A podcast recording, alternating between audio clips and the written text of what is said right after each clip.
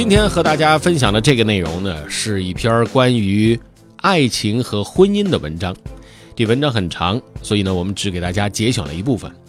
呃，主要内容都包括在里面了。它大概说的是，研究表明，长期成功的 relationships 靠的是简单的 kindness 和 generosity，而同样简单的 contempt 是 relationship 的杀手。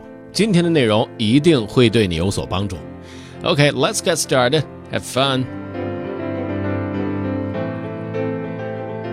Masters of Love. Science says lasting relationships come down to, you guessed it, kindness and generosity. By Emily Esfahani Smith. Every day in June, the most popular wedding month of the year, about 13,000 American couples will say, I do committed in a lifelong relationship that will be full of friendship, joy, and love that will carry them forward to their final days on this earth. Except, of course, it doesn't work out that way for most people. The majority of marriages fail, either ending in divorce and separation or devolving into bitterness and dysfunction.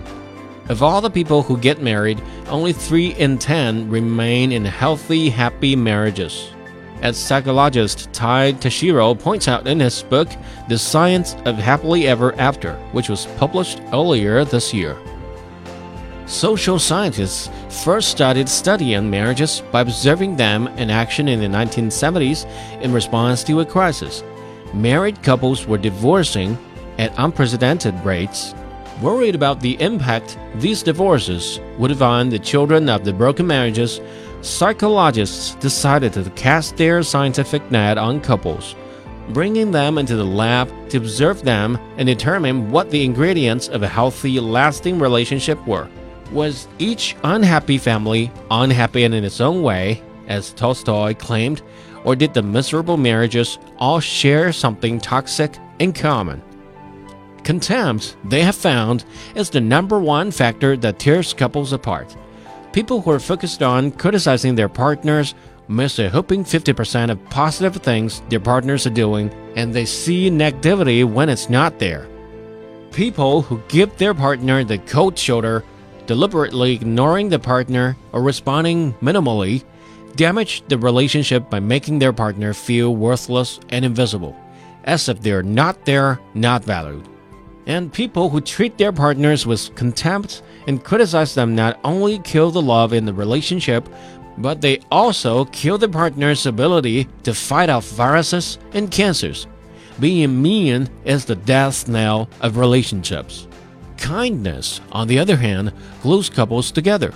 Research independent from theirs has shown that kindness, along with emotional stability, is the most important predictor of satisfaction and stability in a marriage.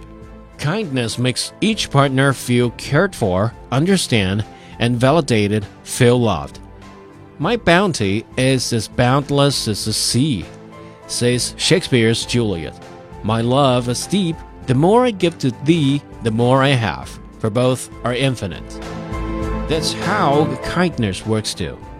There's a great deal of evidence showing the more someone receives or witnesses kindness, the more they will be kind themselves which leads to upward spirals of love and generosity in the relationship.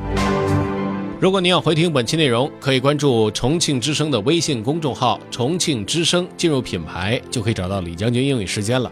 另外呢，也可以在喜马拉雅 FM 上面搜索“李将军”，就可以找到我了。